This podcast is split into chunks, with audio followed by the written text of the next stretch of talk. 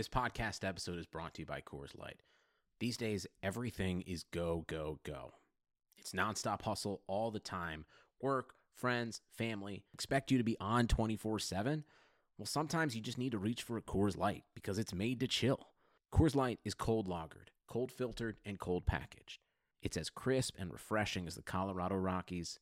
It is literally made to chill. Coors Light is the one I choose when I need to unwind. So when you want to hit reset, reach for the beer that's made to chill. Get Coors Light in the new look delivered straight to your door with Drizzly or Instacart. Celebrate responsibly. Coors Brewing Company, Golden, Colorado. Episode sixty of the Equalizer Podcast as we creep ever closer to the two thousand nineteen World Cup. My name is Dan Lauletta. I've got John D. Halloran and Chelsea Bush with me at the end of another weekend of women's soccer. It started with Thursday night's U S five nothing blowout of New Zealand. That was in Saint Louis. And then on the N W S L weekend, we had four games for you. Washington over Portland, I think, is the result that catches the eye, three to one on Saturday. Before that, Seattle two and Sky Blue one. Sky Blue, second season in a row, winless through six. Sunday, North Carolina, Utah played to a one one draw, and Chicago beat Houston two to one on two goals by who else?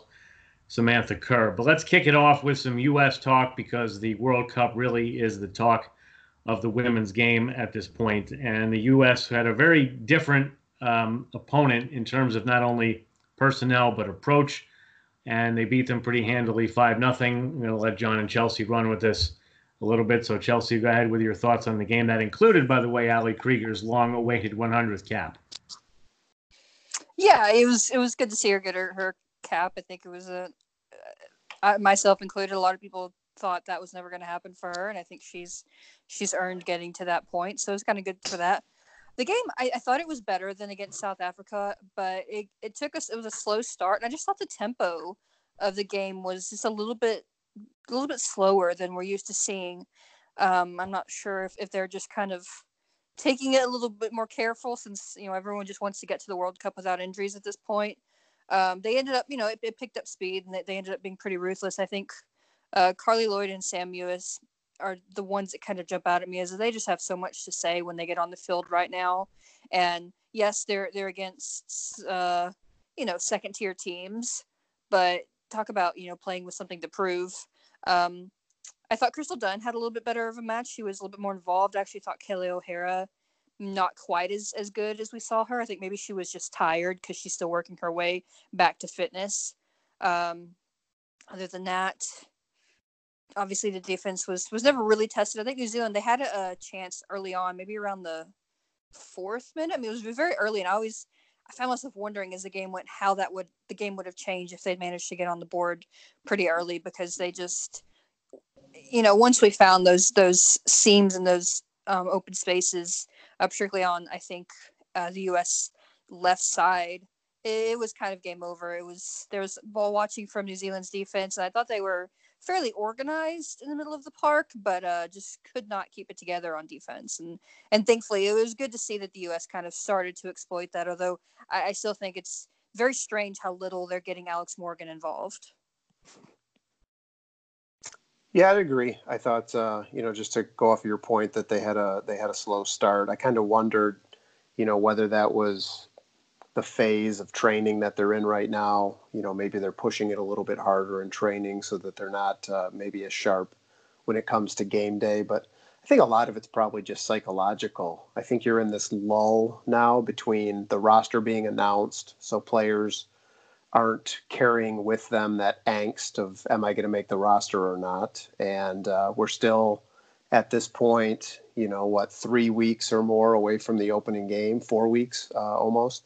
So I think the players probably mentally just aren't in that space where they're ready to ramp it up yet. And I don't think that that's a problem. I mean, these are, you know, you, you don't want to be peaking right now, obviously.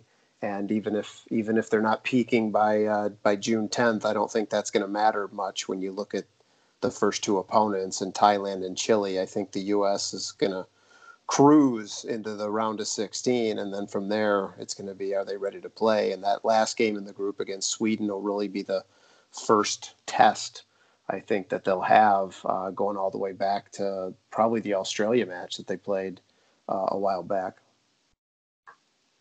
Yeah, and I think, you know, we've learned in, in multiple terms, but particularly most recently, two thousand fifteen, that it really is about peaking at the right time, because, you know, they, they certainly did not peak until the knockout rounds in that tournament, and clearly worked out well with maybe a little bit of luck. Um, I'm hoping that in the next game we can see uh, Jess McDonald and Morgan Bryan get on the pitch. I'd, I'd like to see everybody get some time just to make sure everything's kind of tuned up, ready to go. I'm not sure what I see the roles of either of those players being in, in a World Cup situation, but I would just like them to get some time on the pitch just, you know, just in case, I guess. Yeah, I think uh, the one for me, um, at least if there's any questions left, is, is whether Mewis should be starting or not. Um, and I don't think that, that she should start over Horan, um, but I think you can ask whether or not she should be starting over Lavelle. Um, and I, I understand that people look at Lavelle as, as that creative spark, but I think when people do that, they make assumptions about Mewis because of her size, that she's not a creative player, and that's just not true. Uh, Mewis sees a lot of passes two and three levels deep that other players don't see. She can take players on the dribble. She can shoot from distance. And so, you know, she might not have all the same tools that Lavelle has, but she has a lot of them. Um, and she can do things that, that Lavelle can't do. And I think, you know, if we're talking about Thailand or Chile, I think Lavelle probably is the choice, because you want to have Um, that bit that she can provide. But I think when you're playing Sweden or when you get into the knockout stages, I think Mewis might be the choice there. And the other one in terms of playing time is Carly Lloyd. I think she's proved um, in a lot of these recent games that she can play that Alex Morgan role when needed. And it might also be a way of, uh, of keeping Morgan's minutes down um, during the group stage, is making sure that you're putting Lloyd on for the last thirty minutes of those early games, because if the the way that Ellis has this four three three set up, she's really just looking for a physical presence in that number nine position, somebody to win and hold the ball up in transition, somebody to get in the box and put a body on crosses, you know, that uh, Rapinoe and Heath are providing, and Lloyd can do that. And um, I think the fact that that she's kind of hitting her own stride um, at this point is a good sign for the U S as well. Chelsea and I were yeah, debating. Carlo... Go ahead.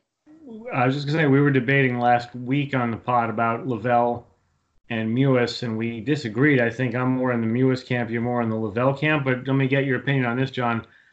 I will concede that I think Mewis might be more effective off the bench because of all the things you just said. She can come in in a variety of roles where Lavelle is a very good player but maybe does a few things less. I'm sure Mewis doesn't want to hear that, but I think maybe she'd be the more effective twelfth or thirteenth player than Lavelle. That's an interesting way to look at it. Um, although I think you could flip that around and say that against, you know, if you get into the knockout rounds and you're playing Germany or England or France, it might be better to start Mewis, and then around the sixtieth minute, when the space starts to open up, that Lavelle might be a little more effective um, with just a little bit more room to operate and probably taking Um, a few less hits, because I really think um, that the way you stop Lavelle is putting a body on her. And, um, you know, when the tougher teams either figure that out or do that effectively, uh, it's really going to limit her ability to contribute. And uh, on, on that note, I will say that I will concede that the, I think Mewis is stronger uh, defensively than Lavelle. Yeah. And kind of strengthens the spine of, of that midfield. Um, I, I I don't know. I mean, I still like what Lavelle brings to the table. I like I kind of just wish you could have all four at this point, because um, it, it's it's it's a hard choice. But yeah, I think if if you're you're, I think John makes a very good point about maybe a weakness of Lavelle's and maybe a little bit easier way to shut her down. Um, I think if if that happens, uh, that Mewis is, is the better choice in that instance. But I don't know. I just, I think when teams are going to, and it may, it maybe you point out in the earlier games when teams are good, tend, tend to bunker down a little bit. I think she's much better at kind of unlocking those tight spaces uh, yes. than Mewis is. Yeah. And I think that's probably fair. And, um, you know, when I look at Mewis's passing ability, it does tend to be, you know, when a game is more back and forth. Um, and so, you know, I, again, I think that'd be better against Sweden, England, France, Germany, um, down the road. On the Morgan Bryan front, I don't know how you go through the Mexico game and don't use her. I think it's crazy to have her basically drop from the team in January, February, and then take her to the World Cup and not put her on the field at all in these three games, regardless of what you think her role is going to be once you get there. I think she's a must-use player in that last game. Don't you guys agree with that? She was dropped in March, too. Yeah, I know. I mean, she was dropped in February, not to be seen again until the roster for the World Cup was was announced. Yeah, she's been gone for months. Yes. I yeah, I, very weird to bring her there without using her. You know, I I was very public about criticizing Ellis's lack of bringing a second number six. Um, but having talked to Zerboni last weekend in Chicago, um, I, I think even Zerboni doesn't feel one hundred percent. And so I think this bringing Bryan in wasn't done so much as I think what a lot of people assume, in that she's, you know, going to provide some help at eight or ten. I think right now in Ellis's head, she might be the backup number six. Interesting. That kind of reminds me of when I talked to Megan Rapinoe a year or two ago, and I asked her if she thought coming back soon for the Olympics in twenty sixteen was a mistake. And she basically said, wasn't a mistake for me. You might want to ask Jill. She might have a different opinion about that. So basically wow. conceding that she probably wasn't, you know, really ready to be part of that team. But, like, you know, you're not going to turn that down. Yeah. Well, and, and, and if uh, go ahead, Chelsea. Sorry. I was going to say, if if Bryan is the backup number six, which I, I agree, I think that's how she's most, you know, tended to be used by the U S. It's even more reason to give her minutes because, you know, as we saw against South Africa, it kind of seems like Ellis's backup center back is her starting number six, which is yep. an odd choice, but whatever. Um, so all the more reason to need to get her some minutes. And it's not you know, like I was just going to say, it's not like Jess McDonald, who's had all these big minutes for the Courage. Like, Bryan was barely getting up to playing an hour for the Red Stars when this roster dropped. Yeah. And I think you can tie both of the, the last two conversations together in that you can, you know, with Lavelle being injured the way that she has, you can use Mewis to limit her minutes and keep her healthy. And if you need to get Morgan Bryan on the field or you feel like you want to see her, that's a great way to limit Ertz's minutes, because Julie Ertz doesn't have anything other than fifth gear. And so if you keep playing her every minute, you know, through the last send-off game, through the first, you know, three matches in that group stage, you, you're just asking for her to pick up something, you know, a knock to the knee, a little groin pull. And why not use the depth that you have, especially considering how easy your next few games are, to really make sure you're one hundred percent healthy when you go into that knockout? Because I think we've all kind of looked at the way the brackets sort out, and there's a good chance that the U S is going to face um, a quarterfinal opponent, which really could be the final in all, for all intents and purposes. Yeah, it's both yeah, of the friends. Yeah, I, I think there there are enough players that are, you know, potential injury risks on this roster. Like, let's not add another one. Uh, I would put money on the starting eleven being quite similar to what we've been seeing. But I, I agree. I hope she, she gets a break because she goes she goes hard or she goes home. Yeah. And that Chile match is really custom made to rotate almost everybody on the whole team, because they should beat Thailand handily. And they should be able to beat Chile handily, taking eleven who aren't even on the World Cup roster. And then you get ready for whatever you want to do against Sweden. But the likelihood is by that point you're already through. So I think that middle group match, I don't know if Jill Ellis will have the confidence to do it, but I think that's the match where you start a lot of players. You know, maybe McDonald and Bryan get in the starting lineup. Who knows? Well, she did that in, in the Olympics. I will give her credit for that. I, I believe in the second group stage she rotated a lot. Maybe it was the last one. I, one of the group stages she rotated quite a bit. Last thing before we end the segment, I was talking to someone this week about who I think the main subs will be. And I think Mal Pugh could be a player looking at not getting a lot of time here, because, you know, Press and Lloyd are going to be on the field in most of the games, or at least any of the games that matter. And if you have to hold a sub for a defender, and, you know, also Ertz, Lavelle, maybe one of those comes out. I don't, I'm not sure Pugh's in the main rotation all of a sudden. Maybe it's not all of a sudden, but we know Jill Ellis likes her a lot. Yeah, I don't yeah, think I she think should she'll, be. She'll... Press has been better, either. Hasn't she? Oh, Press is yeah. playing the best soccer of her career by a mile. Yeah. So. Yeah, I think right. she'll play, but I think you have a good point that you're gonna, you're obviously gonna see Press and Lloyd in surely every game except maybe they, you know, one of those group stages, and then you you've got to save uh, another sub for probably one of your midfielders, and then there's the question of can when Kelly O'Hara can go ninety minutes too.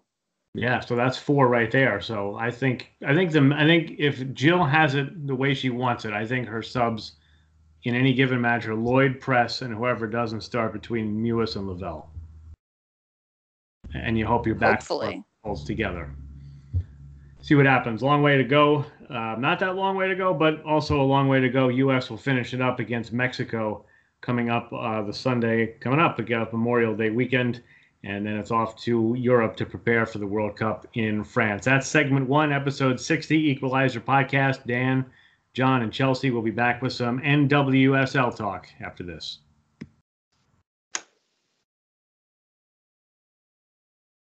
Episode sixty, segment two, Equalizer Podcast. Dan with Chelsea and John. And a reminder to please rate and review the Equalizer Podcast. The better ratings and reviews that we get from you, the more great content we can produce. So please rate and review the Equalizer Podcast today. Week six in the N W S L season. And uh, we all watched sort of various parts of different games, but I'm going to go and start with a game that we all did see, maybe a little bit of a surprise, but I thought Washington's result against Portland was a really interesting game. And I know that this was not Portland's A team by any stretch of the imagination, but I thought at about the hour mark, it was still two nothing Washington. I thought this game had two two written all over it. And sure enough, a few minutes later, the Thorns score, but then Washington came back and DiBiase scored off a corner kick, which is probably a bit of a fluke. Doesn't happen that often. But I think that the fact that the Spirit were able to get these points against the Thorns when the only games they've won up to this point are against their personal punching bag, Sky Blue F C, I'm starting to be impressed with what Richie Burke has done there, five games in or whatever it is, to the tenure. So that's my that's my N W S L hot take at the top. Anyone want to tell me I'm crazy? Agree? It's accurate. All right, moving on. I mean, if, you know, if you if you look at Sky Blue, and I go to a lot of the Sky Blue games, and I, I keep hearing that, well, they're a lot better, and, and that's a game that I didn't see, if I'm being honest about it. And they wound up with Morgan Andrews playing goal because Betos got hurt late in the game. No more subs. The Sky Blue doesn't get points out of these games. You know, you I don't I don't I don't think the Spirit are going to be in the playoffs because. Honestly, I think there will be too many good teams after the World Cup ends. But that's a, that's three big points for a young team like that. Well, you look at, like, they're another team that maybe they don't, you know, I mean, obviously they have Pugh and Lavelle, but I don't think anybody would jump up and down about what Pugh and Lavelle did last year in the league. But when you look at what they have without them, they have just a lot of really solid players.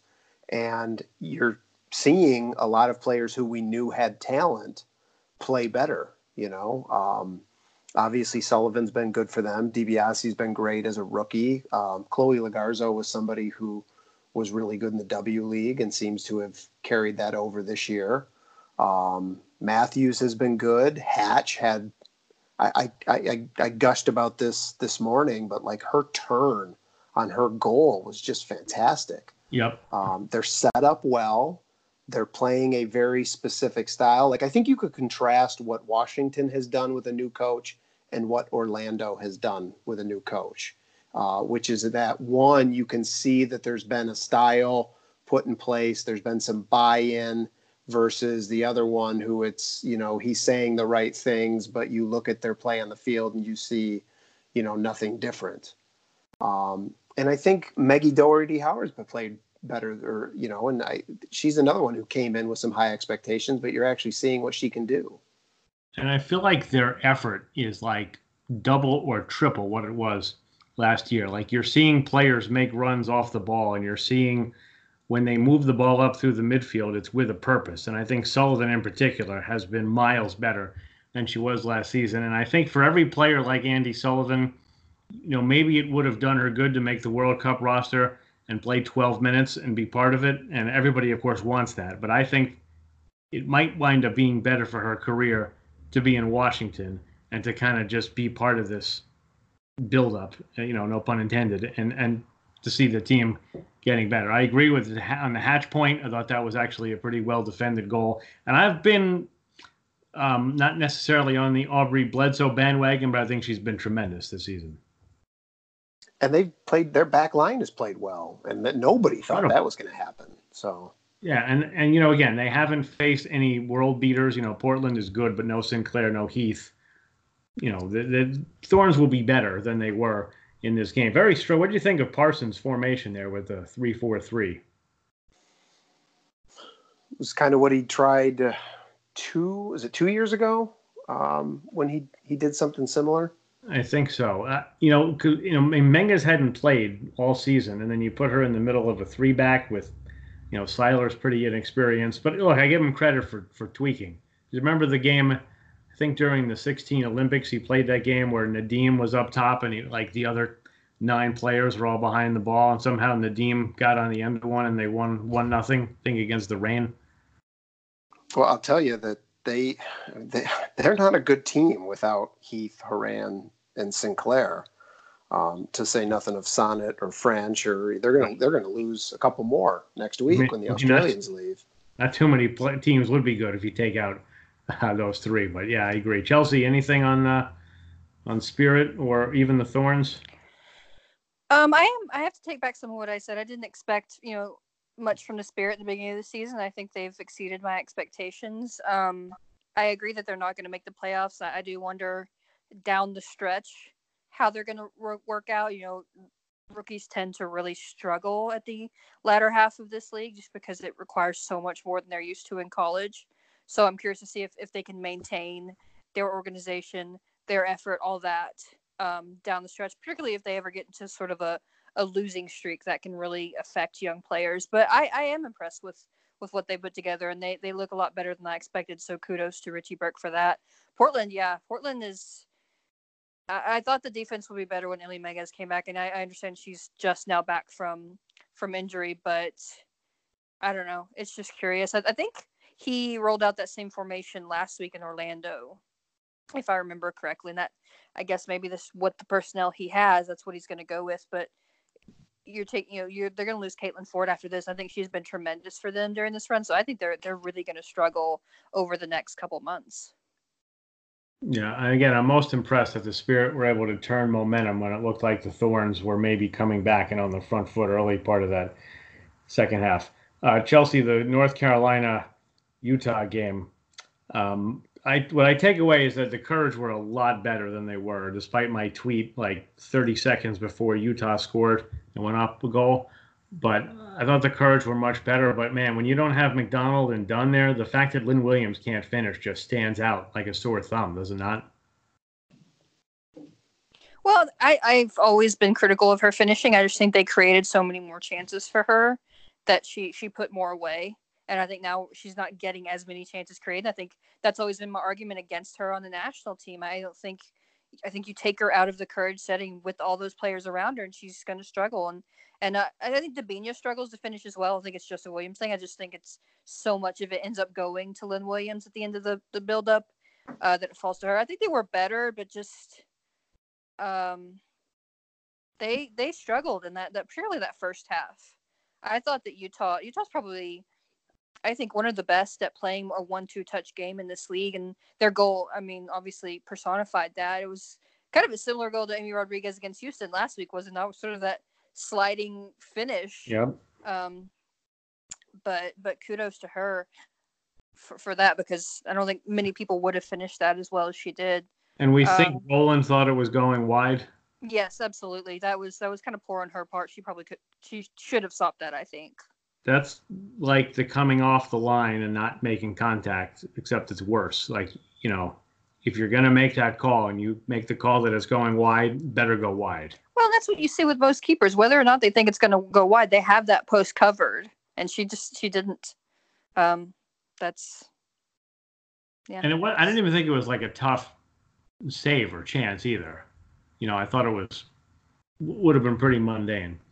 But I, I feel like the Cutters don't have ideas, so to speak, in the final third. Like they were just building up. I don't think Hinkle's been as good this season as she was last, including with her balls in. But it seems like they just were serving the ball to the far post. And more often than not, there was nobody there. They even had some really good serves. But, you know, a good service doesn't matter if there's no, if you don't have a teammate there. Yeah, I would like to see them get Denise O'Sullivan closer to the goal. I think dropping her, her back sometimes, as they, they do when, when they're missing players, um, kind of takes away some of her for her efficacy. And she needs to be, she's a little bit more of a creator. I think she could kind of help unlock some of that. But Utah's just, that's like their kryptonite, man. They got their number. Yeah, for sure. Almost almost beat them again. Maybe should have beat them again. Now let's bring John back in because uh, your wheelhouse is the Red Stars. And Sam Kerr had two goals in, I guess, the opening, what, thirteen minutes? And yeah. Then, like, kind of a survival thing down the stretch against Houston. But Houston, I mean, they cannot win at home. Their home-away splits are crazy bad. But uh, Red Stars win. They go to first place. And uh, to me, they're the most impressive team. Maybe not – they've maybe not played the best. Like, their best maybe hasn't been the best in the league, but considering – Kerr and how they defend and their depth, to me, I think they've been the most impressive team so far. Well, that's the thing. And just to kind of put a flip side, you know, when we were talking about Portland and, you know, you were saying, well, any team without Heath, Horan, and Sinclair is going to drop off. You know, Chicago's missing four players with the U S right now. Um, they're about to lose Kerr. Um, so that'll put them at five, but they're still getting contributions from those players that, that they have in those spots, you know, whether it's Sarah Gordon stepping in for, you know, Tierna Davidson in the back line, or whether it's, you know, Nikki Stanton in there for Julie Ertz or Emily Boyd in there for Nair. You know, they, they still get contributions. And then they've been lucky that they've had Kerr through these games, of course. Um, and Kerr was very dominant early on. But Vasconcelos is better. Katie Johnson is going to, you know, looks to be a, a big addition. And Vanessa DiBernardo back at one hundred percent has been has been big for them as well, you know, because she was hurt last year at the beginning uh, of the season. So, and she's also playing in the ten, which we haven't seen on a full-time basis since, I think, twenty sixteen, um, which is where kind of most fans, I think, became familiar with her and her play. Uh, she's been back in that role the past few weeks. It's really helped open up the offense. She's got a nice connection with Kerr. Um, and they, they just create havoc on the counterattack, playing that three front that they are uh, the last few games. Yeah, they've been uh, they've been they've been quite good. Chelsea, go for it. I I thought in that first fifteen minutes that this could be a bloodbath. Like those yeah. two goals that Kerr put away were not the only times that she got in behind their defense. Um, but Houston, I think, adjusted really well. I think they did a lot better as the game went on about kind of denying the ball to Kerr, and, and did a whole lot better in the midfield, I thought, for, for long stretches. I actually think they were probably the better team for the majority of the match, um, but just couldn't generate enough chances and, and couldn't quite put them away. I think the Kelia Ojai-Casey Short battle was really fun to watch. Um, fairly even, maybe a slight lopside to Short for winning more of those, but really, really entertaining. Um, I thought Haley Hansen, and I've been kind of big on her since she came on, but I thought she kind of quietly had a pretty good match. And it's think- interesting that uh, you talk about the um, the change in momentum uh, that you were talking about, how how Houston worked their way back in. I don't know if you guys saw the halftime stats, but Houston held a twenty to seven edge in shots at the half, uh, which was pretty. Yeah, I saw that, but it, but what it was it was not very many on on on frame. Yeah. Like four or five. Okay. Yeah. Yeah. And I think the Vasconcelos season so far is like a microcosm of the Red Stars. And I know, I think, John, you did a story about this. I don't know if it was earlier this season or last, but she was a rookie, pretty highly drafted rookie, right? eleven or twelve yeah. overall. I think they traded up together. And then all of a sudden she's pregnant and she misses her rookie season. And that's a huge jump from, you know, not not even a major conference to N W S L with a year off where your body goes through all these changes to have a baby. Not surprising that her rookie year was kind of okay, but the Red Stars draft so well, and they obviously do the things that it takes to make her want to be there, because well, a lot know, of players wouldn't have gone back there. The craziest thing is, like, last year you could see potential, right? You could see that she had some pace and, you know, she wanted to go at players, but she was constantly losing the ball. She couldn't connect passes. She couldn't finish her chances. And, you know, when, when we were out in Portland during the preseason, she didn't look any different. And you kind of thought, well, you know, some players just don't make that jump, and this is this is where she is and who she is.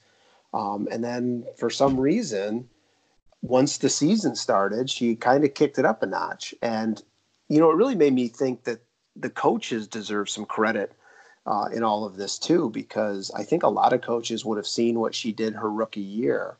Um, and, and and just kind of got, yeah, you know, she's not going to take that next step. But Rory has always been invested in her. I know, um, you know, the the assistants, Gary Kernine in, in particular, has, has spent a lot of time with her.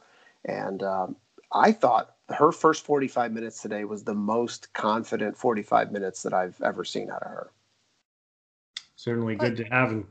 She'll be probably a reserve player, a bench player when the when the regulars are back. Chelsea, wrap up our segment for us.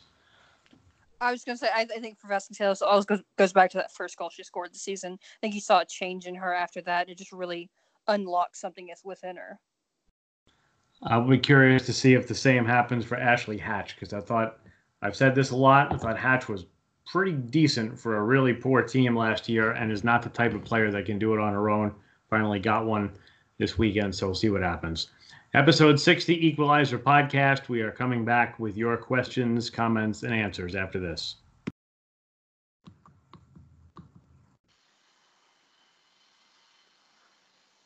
Back for the third and final segment of episode sixty on the Equalizer Podcast, in time for the Sports Reference N W S L Stat of the Week. And Sam Kerr, with her two goals against the Houston Dash, brings her to sixty-five career goals and one hundred four N W S L appearances. That gives her a goals per game average of six twenty-five.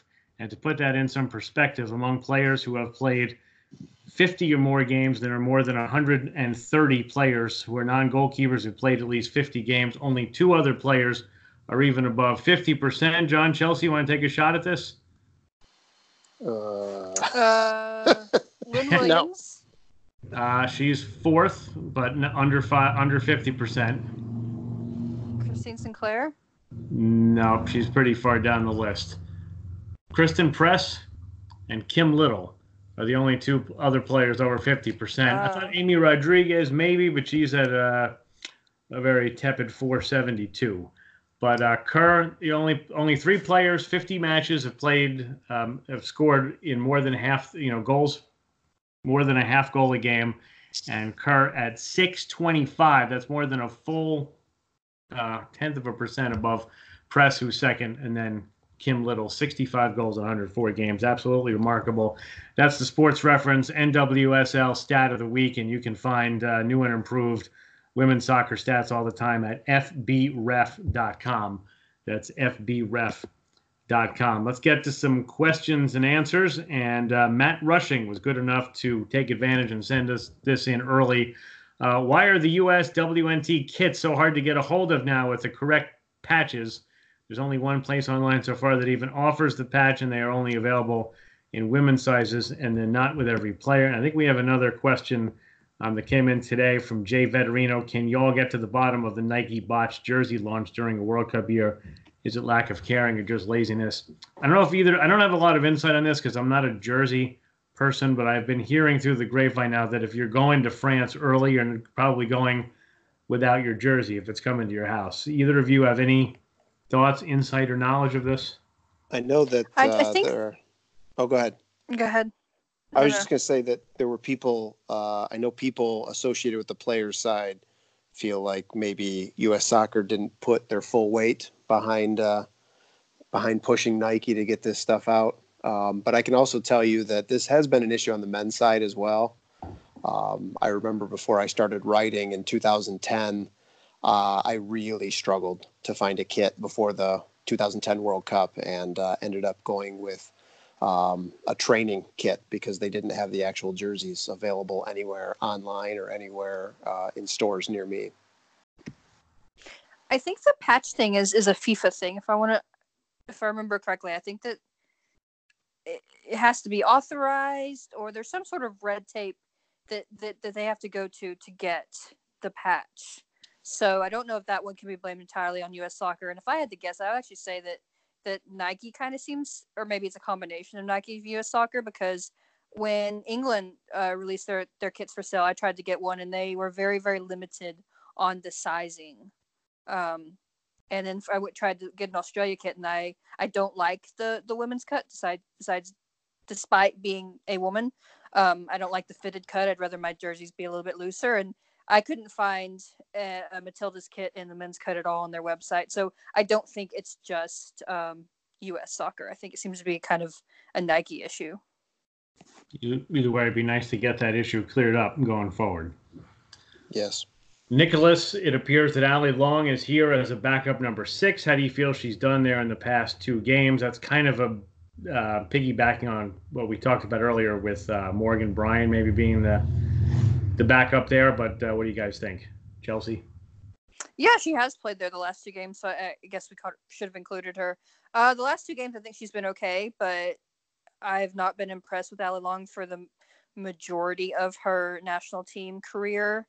And most of that has been as a six, and, and so I'm not particularly hopeful.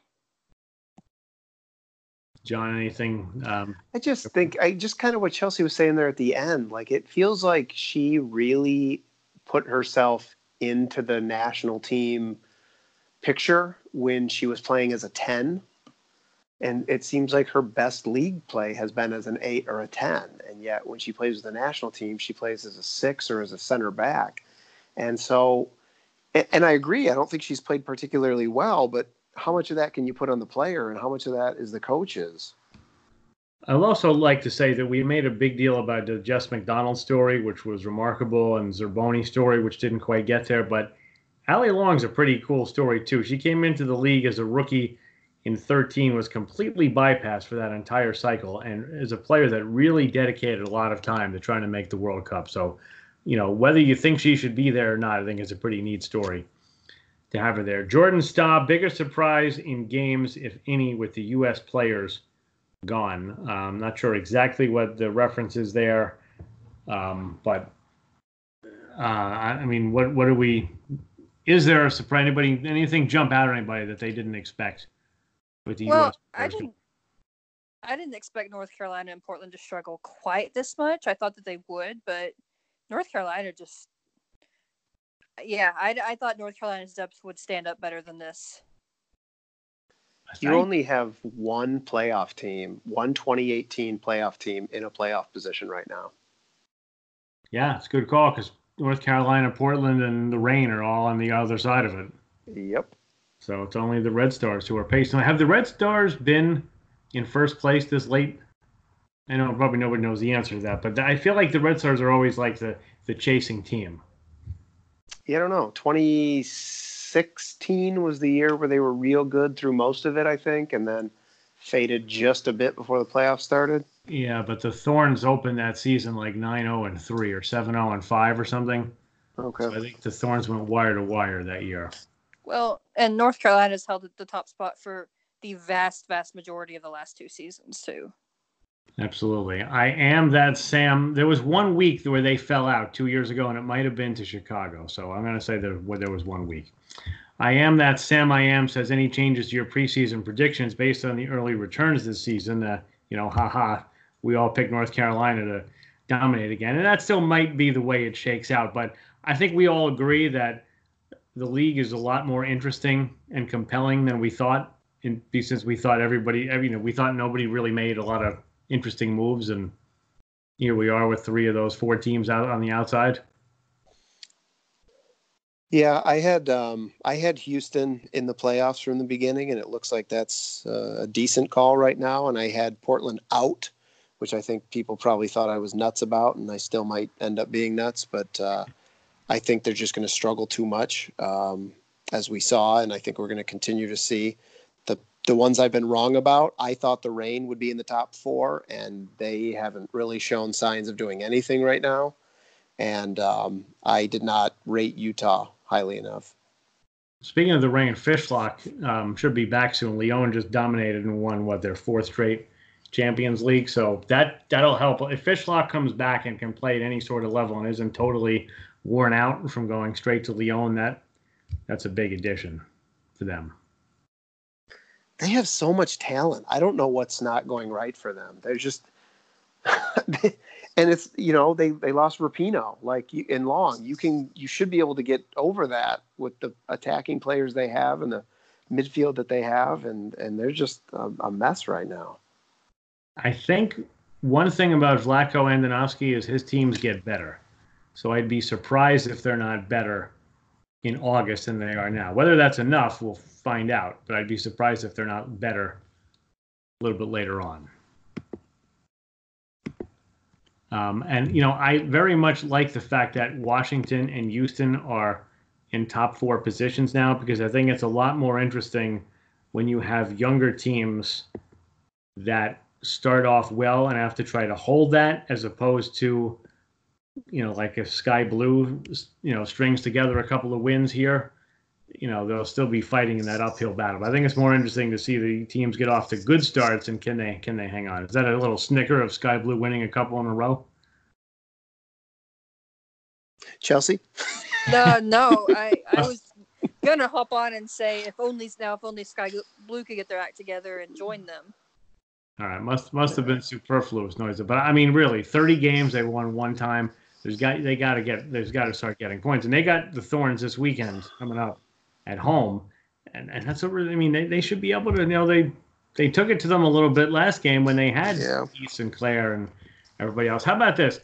Biggest key for the Thorns is not going to be Sinclair, Heath, and um, Horan. Emily Sonnett's got to come back and play a lot better than she did, because I think we know the other three are going to be okay if they're healthy. Yeah. I would, I would agree with that. All right. We've got one more um, that we want to end with, but I think we also got another one. You guys can feel free to fill in while I fumble over my words here and try to find it. Uh, but I'm not going to be able to do that. So let's, let's, let's finish up with this uh, from Gallum Cardner. Of the U S roster, who are the five players you select for penalty kicks? Also, any thoughts on Canada at the World Cup? Quickly on Canada, I feel like, similar to the twenty twelve Olympics, if they get lightning in a bottle and everything goes perfectly, they could be playing, uh, on, you know, in the last four. But I think they're, uh, I think they're second tier.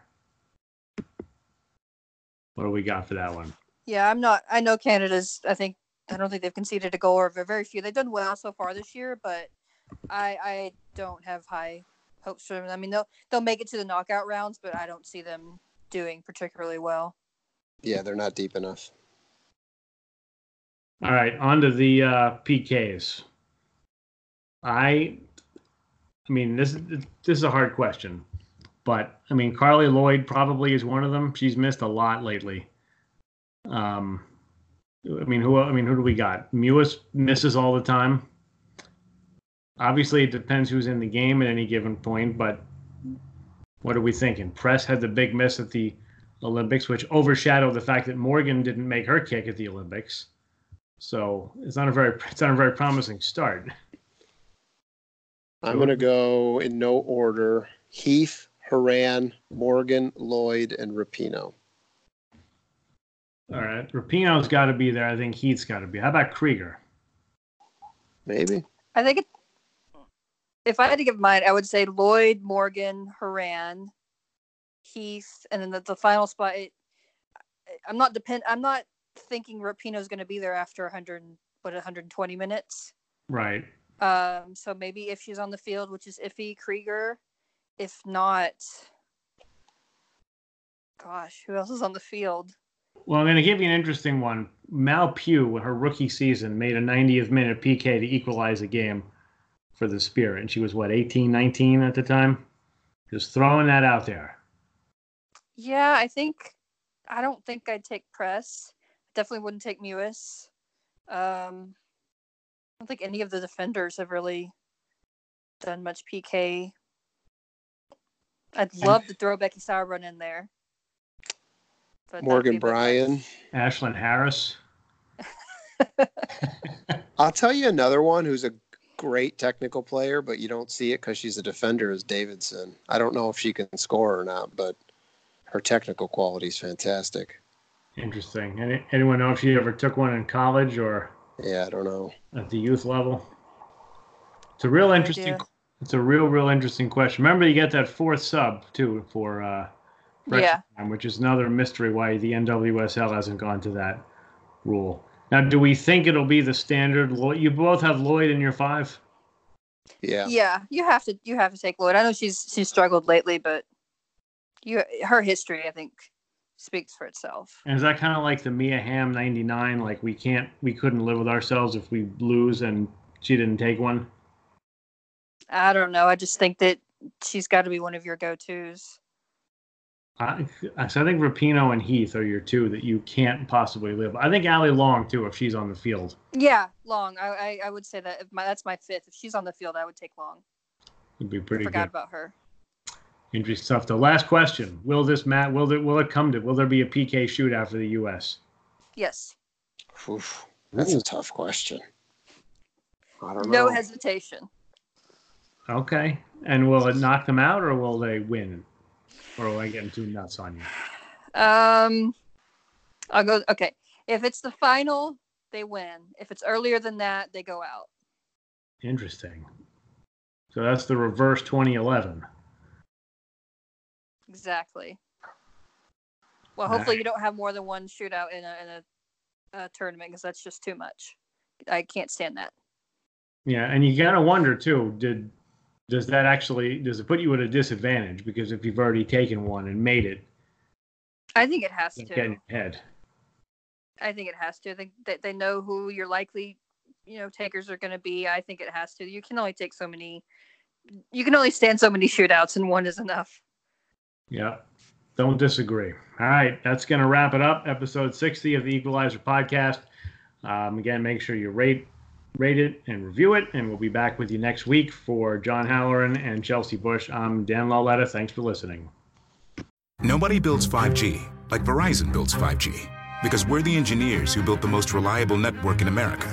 And the more you do with five G, the more building it right matters. The more your network matters. The more Verizon engineers going the extra mile matters. It's us pushing us. It's Verizon versus Verizon. five G built right from America's most reliable network. Most reliable based on rankings from RootMetrics second half twenty twenty U S report of three mobile networks. Results may vary. Award is not an endorsement.